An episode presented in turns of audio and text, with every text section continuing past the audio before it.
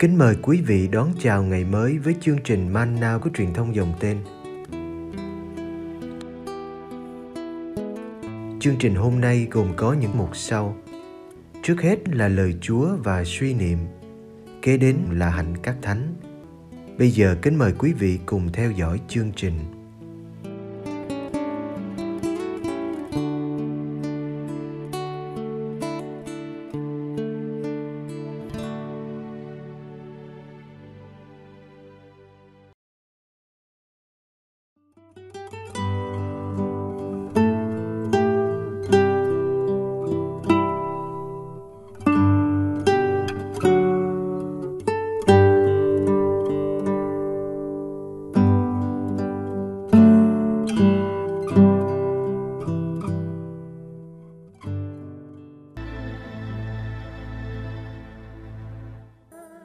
Tính trong việc sử dụng tiền của.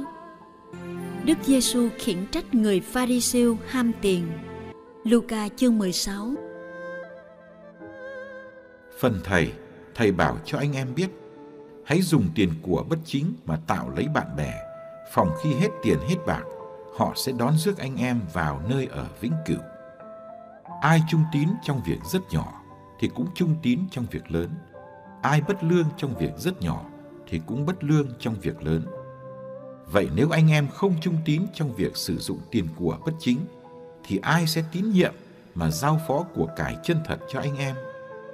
Và nếu anh em không trung tín trong việc sử dụng của cải của người khác, thì ai sẽ ban cho anh em của cải dành riêng cho anh em? Không gia nhân nào có thể làm tôi hai chủ, vì hoặc sẽ ghét chủ này mà yêu chủ kia, hoặc sẽ gắn bó với chủ này mà khinh rể chủ nọ. Anh em không thể vừa làm tôi Thiên Chúa, vừa làm tôi tiền của được. Người Pharisêu vốn ham hố tiền bạc, nên nghe các điều này thì cười nhạo Đức Giêsu. Người bảo họ, các ông là những kẻ làm ra bộ công chính trước mặt người đời, nhưng Thiên Chúa thấu biết lòng các ông, bởi vì điều cao trọng đối với người đời lại là điều ghê tởm trước mặt Thiên Chúa.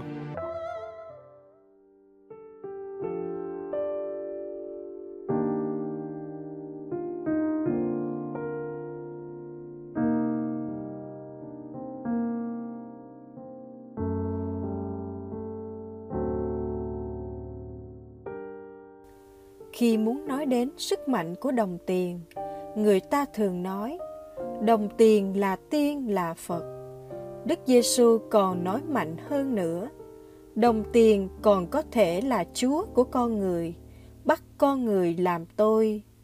Ngay cả các kitô hữu, những người đã thuộc về thiên chúa và chỉ muốn phụng sự một mình ngài, cũng bị cám dỗ để đi hàng hai, bắt cá hai tay họ nghĩ mình có thể làm tôi, đồng thời cả thiên chúa lẫn tiền của. Nhờ đó, được cả đời sau lẫn đời này. Đức giêsu cho thấy điều đó chỉ là một ảo tưởng. Phải chọn một trong hai, vì không thể yêu và gắn bó với cả hai.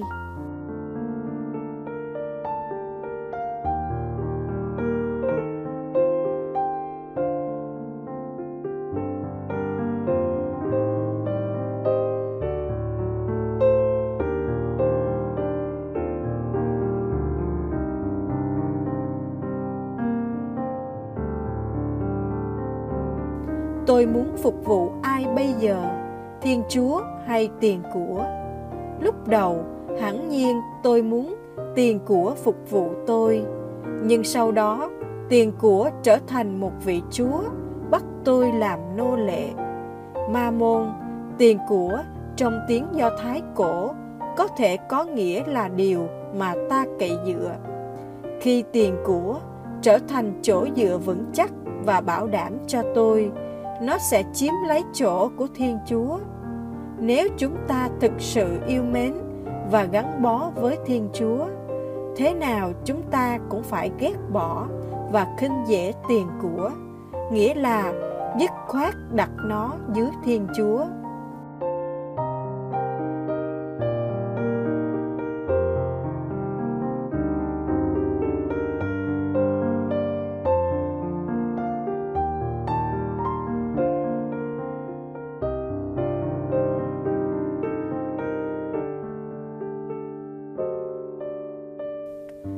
Thánh Francisco Assisi đã trả lại bộ quần áo đang mặc cho người cha. Thánh Ignacio Loyola đã đổi bộ đồ quý phái cho một người ăn xin. Bước đường theo Chúa của các bậc thánh nhân thường bắt đầu bằng hành vi từ bỏ mọi vướng víu vật chất. Người thanh niên giàu có cũng được mời bán tất cả để cho kẻ nghèo. Thắng được cám dỗ của vật chất và tiền bạc là một thách đố lớn cho mọi cá nhân và tập thể, đạo cũng như đời. Chúng ta vẫn có nguy cơ thờ lạy ma môn, ngẫu tượng của mọi thời đại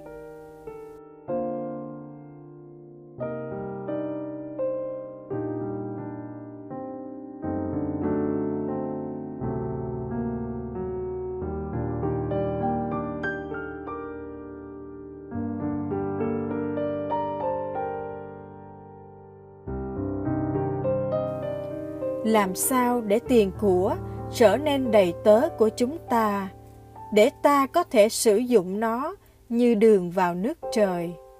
Bill Gates, người giàu nhất thế giới vào năm 2009 với tài sản 40 tỷ đô.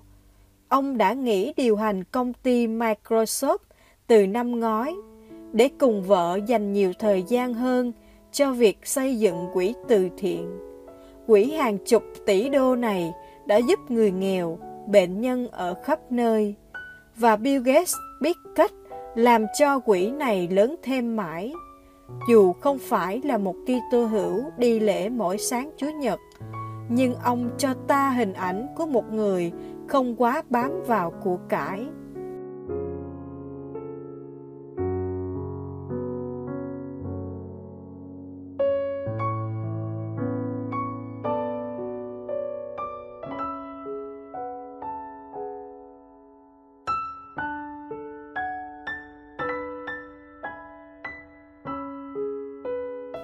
Kitô hữu không hẳn phải là người khố rách áo ôm, nhưng chắc chắn phải là người siêu thoát với sức hấp dẫn của tiền bạc. Trung tiến trong việc rất nhỏ và trong việc sử dụng của cải của tha nhân. Đó là điều Đức Giêsu nhắn nhủ ta khi sống trong nền kinh tế thị trường. Làm sao để Thiên Chúa, chứ không phải tiền của, thực sự làm chủ đời ta.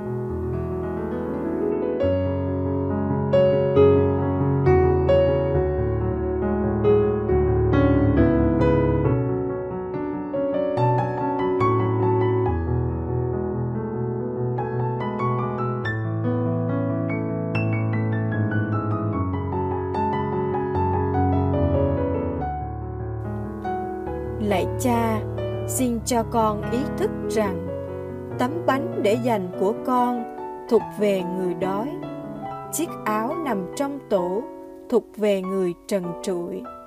Tiền bạc con cất giấu thuộc về người thiếu thốn. Lạy cha, có bao điều con giữ mà chẳng dùng? Có bao điều con lãng phí bên cạnh những Lazaro túng quẫn? Có bao điều con hưởng lợi dựa trên nỗi đau của người khác. Có bao điều con định mua sắm, dù chẳng có nhu cầu. Con hiểu rằng nguồn gốc của sự bất công chẳng ở đâu xa. Nó nằm ngay nơi sự khép kín của lòng con. Con phải chịu trách nhiệm về cảnh nghèo trong xã hội.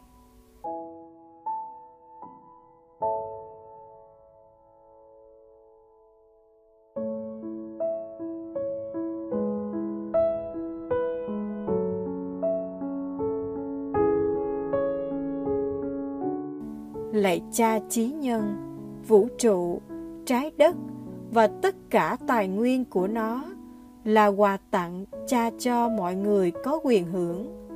Cha để cho có sự chênh lệch, thiếu hụt vì cha muốn chúng con san sẻ cho nhau.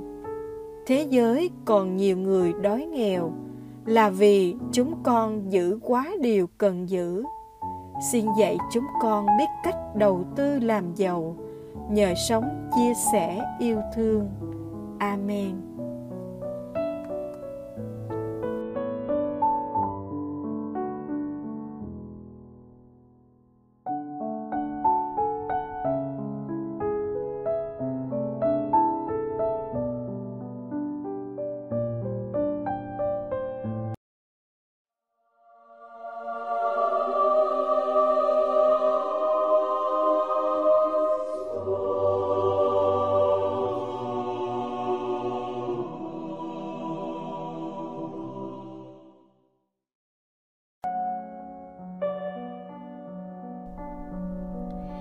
Ngày 11 tháng 11, Thánh Martino ở Tours, sinh năm 316, mất năm 397. Một người chống đối hành động vô lương tâm muốn trở nên một tu sĩ. Một tu sĩ bị gài ép để trở nên một giám mục. Một giám mục chống đối những người vô tôn giáo, nhưng cũng xin tha thứ cho những người lạc giáo. Đó là Thánh Martino ở Tours, một trong những vị thánh nổi tiếng Ngài sinh trong một gia đình vô tôn giáo ở chỗ bây giờ là Hungary và được lớn lên ở Ý. Là con của một cựu chiến binh, Ngài bị ép buộc phải gia nhập quân đội vào lúc 16 tuổi. Ngài theo học đạo và được rửa tội lúc 18 tuổi. Người ta kể rằng Ngài sống như một tu sĩ hơn là một binh sĩ. Năm 23 tuổi, Ngài từ chối tham dự cuộc chiến của hoàng đế Julian Caesar chống với thế giới bằng lập luận sau. Tôi đã phục vụ Ngài như một người lính. Bây giờ hãy để tôi phục vụ Đức Kitô. Hãy thưởng cho những người muốn chiến đấu. Nhưng tôi là một người lính của Đức Kitô và thật sai lầm nếu tôi đi đánh nhau. Sau nhiều khó khăn, Ngài được giải ngũ và trở thành môn đệ của Đức Giám mục Hilary ở Poitiers. Martino được tấn phong làm người trừ quỷ và hoạt động tích cực chống với bè rối Arian. Ngài trở thành vị ẩn tu, trước hết sống ở Milan và sau đó sống ở một đảo nhỏ. Khi Đức Hilary được phục hồi quyền bính sau thời gian lưu đày, Martino trở về Pháp và thành lập tu viện có thể nói đầu tiên ở Pháp, gần Poitiers.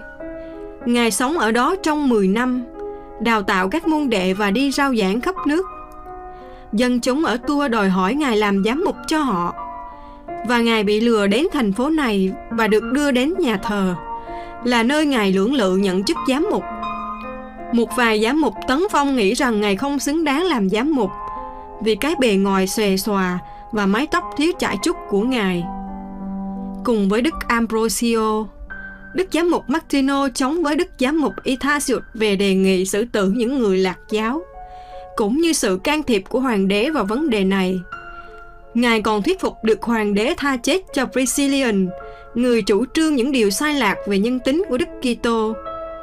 Vì những nỗ lực này, Đức Giám mục Martino bị cho là cùng phía với bọn lạc giáo và sau cùng Priscillian bị xử tử. Sau đó, Đức Giám mục Martino xin chấm dứt việc bắt hại những người ở Tây Ban Nha theo tà thuyết của Priscillian. Ngài còn muốn cộng tác với Đức Giám mục Ithasius về một vài lĩnh vực.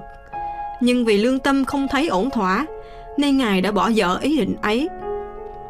Khi đến giờ chết, các môn đệ xin Ngài đừng bỏ họ.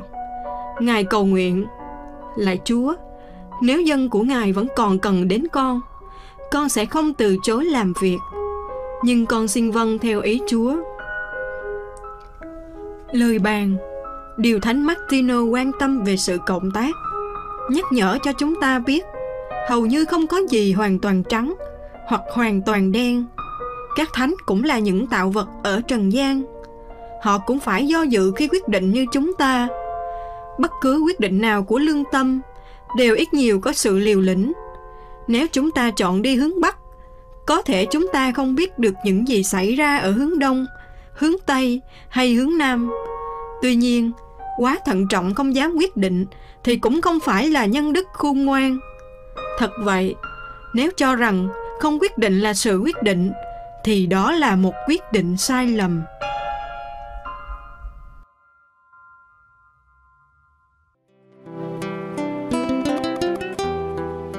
Cảm ơn quý vị đã theo dõi chương trình. Kính chúc quý vị một ngày mới tràn đầy niềm vui và ân sủng của Chúa và mẹ Maria.